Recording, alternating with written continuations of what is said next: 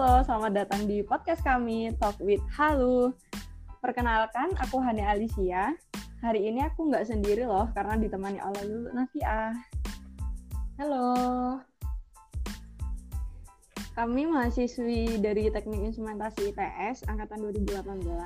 Nah, dalam episode kali ini kita mau membahas tentang kehidupan mahasiswa Teknik Instrumentasi ITS. Apa sih teknik instrumentasi itu? Nah, kalau yang masih awam bilangnya, oh instrumentasi musik, oh jurusan musik gitu. Nah, padahal bukan kayak gitu sih sebenarnya. Jadi teknik instrumentasi ini kalau kalian mau tahu, stay tune terus.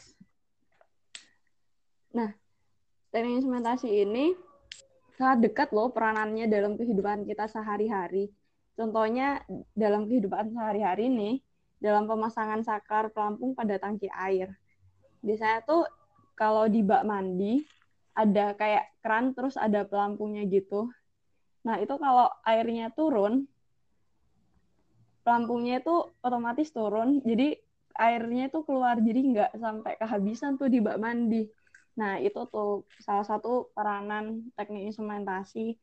Jadi dia untuk menjaga ketinggian air itu. Jadi nggak sampai habis banget gitu.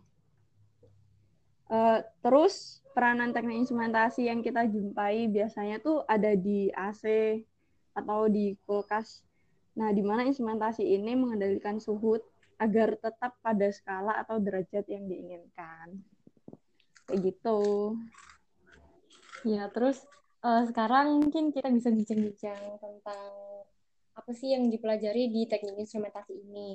Jadi di sini ada tiga bahasan pokok ya teman-teman yang bakal kita pelajarin ketika masuk di teknik instrumentasi.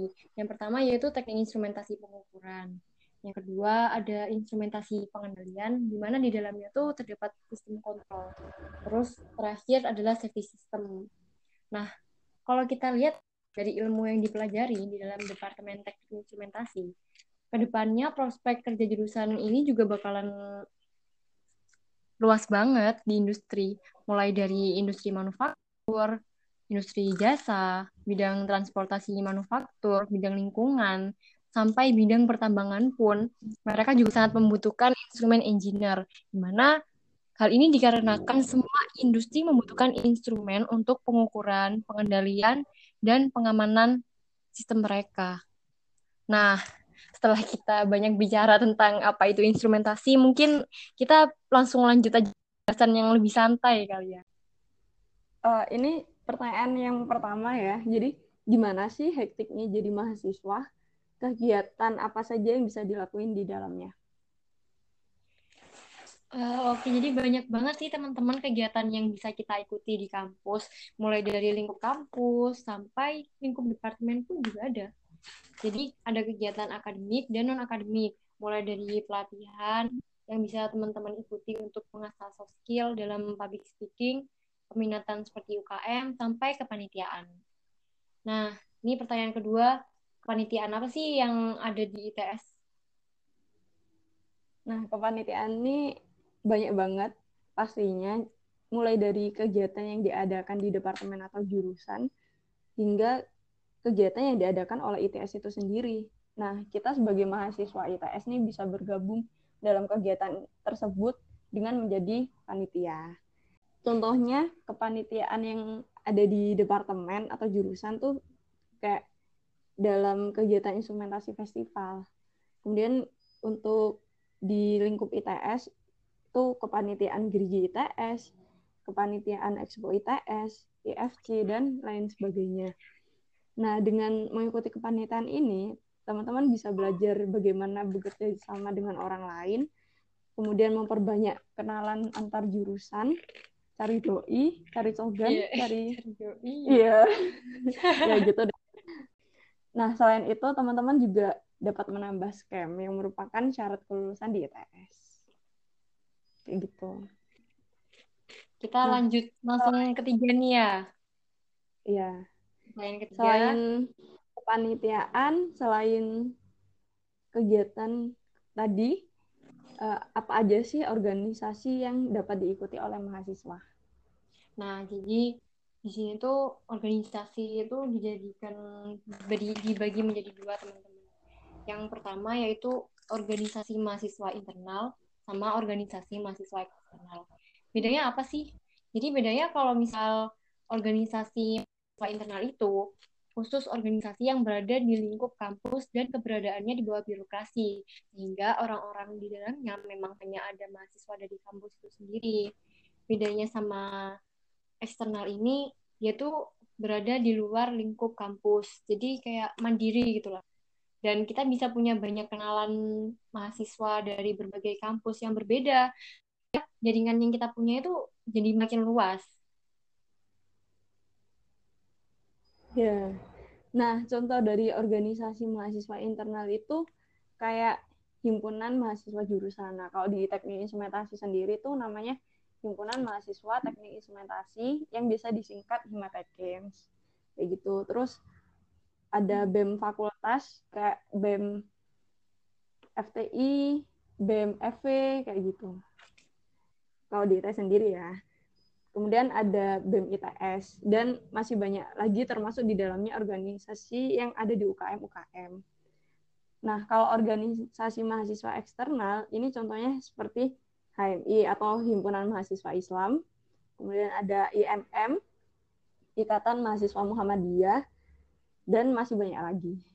Oke, jadi kita lanjut ke pertanyaan berikutnya ya, yaitu tentang biaya hidup selama menjadi mahasiswa teknik instrumentasi. Kira-kira berapa sih, Kak? Nah, uh, kalau di ITS nih lumayan sih. lumayan apa nih? Lumayan murah, lumayan mahal. Kalau menurut ada yang bilang sih imbang, lumayan murah. Kayak di tengah-tengah ya. Iya.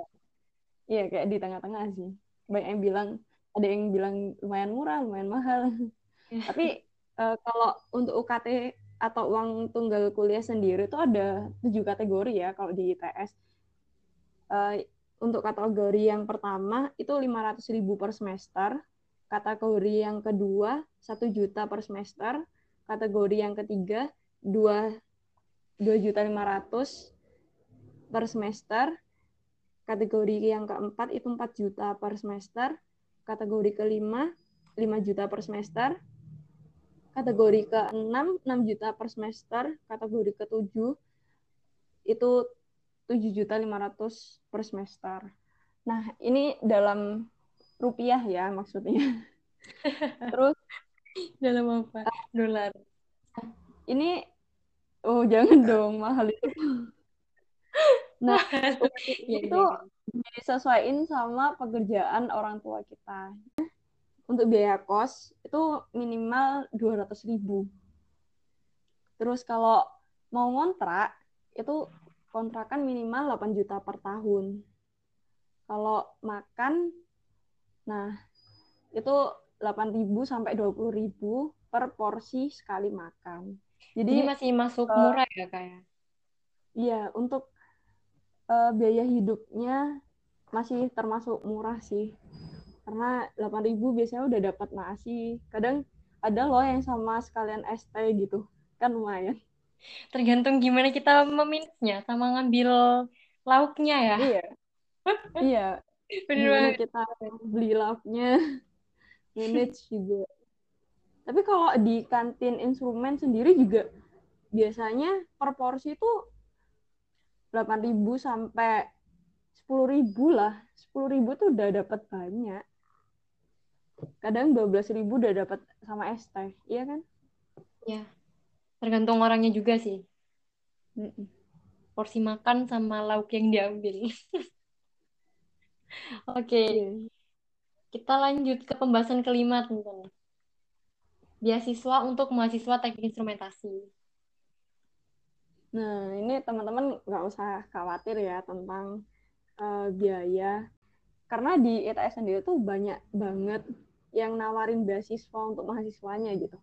Nah, di antaranya nih ada bidik misi ITS, kemudian ada PPA, ada IKITS. IKITS tuh Ikatan Alumni ITS. Jadi kayak beasiswanya tuh dikasih sama alumni ITS. Gitu. Yayasan ya itu. Kemudian ada yang dari PLN, BRI, Bank Indonesia, Jarum, dan masih banyak lagi. Yang terakhir nih, pertanyaan terakhir. Ini cuma buat seru-seruan aja sih. Uh, apa sih pengalaman yang tak terlupakan selama kita berdua jadi mahasiswa teknik instrumentasi? Mungkin bisa dimulai dari Hani dulu. Oh ya, banyak banget sih sebenarnya pengalaman tak terlupakan. Tapi bagi aku itu uh, ini arak-arakan. Jadi biasanya tuh kan kalau ada yang kelas kita wisuda gitu, nah kita tuh ada budaya arak-arakan. Itu biasanya kita. Di situ seru banget, sumpah. Nah tapi arak-arakan ini tuh gak cuma pas wisuda aja. Nah biasanya tuh pas supporteran sih. Iya bener. Supporteran tuh juga salah Ngarek satu. lain ya. Mm -mm.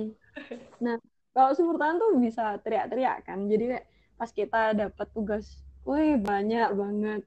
Terus wah stres sampai stres juga supporteran teriak-teriak.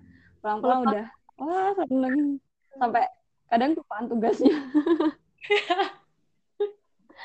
oh jangan. Kalau sampai lupa jangan. Oh ya jangan deh. Oke. Dulu. Dan kalau menurut aku sendiri, hal yang paling gak bisa dilupakan selama aku jadi mahasiswa tuh bisa kenal sama teman-teman seangkatan dan main ke villa bareng. Itu seru banget sih. Apalagi kalau malam terakhir, pasti ada bakar-bakar sama makan bareng. Buat aku tuh salah satu hal yang paling aku syukuri sih bisa kenal deket sama teman seangkatan. Karena apa ya, ekspektasi aku sebelum aku jadi mahasiswa tuh kayak mikir, oh nanti kalau aku kuliah pasti temen aku jadi cuma satu dua orang. Tapi ternyata di sini aku bisa dapetin bahkan lebih dari sekedar teman buat aku sih udah keluarga sih. Terus ya iya sama sih bener. bilang tadi tuh suka banget namanya supporteran sama rakan-rakan. Kalau supporteran sendiri jadi pelepas stres sih. Pas mm -mm. bener banget sih. tugas gitu kan. Terus ada supporteran. Uh. ah gila bisa melepas penat beneran ya. Iya bener. Kan kadang kalau kita stres tuh bawaannya pengen kayak teriak-teriak gitu kan. Tapi kita yeah. kayak mikir aduh di mana ya tempat teriak-teriak? Nggak mungkin kita teriak-teriak uh, di bundaran ITS gitu. Jalan gitu kan. Masa masa kita dari teriak ini sambil naik motor ya kan nggak mungkin. Ya. Iya benar jadi ya udah ikut supporteran aja. Kadang ya, juga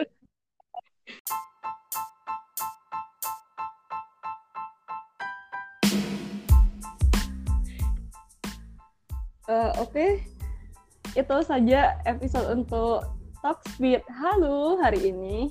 Terima kasih untuk Lulun Navia yang udah gabung bersama aku hari ini. Nah, terima kasih juga untuk para pendengar kami. Untuk mengetahui lebih banyak mengenai teknik instrumentasi, kalian bisa mengunjungi websitenya di www.its.ac.id slash instrumentasi atau Instagramnya at instrumentasi ITS. Sampai jumpa lagi. Bye-bye. Bye.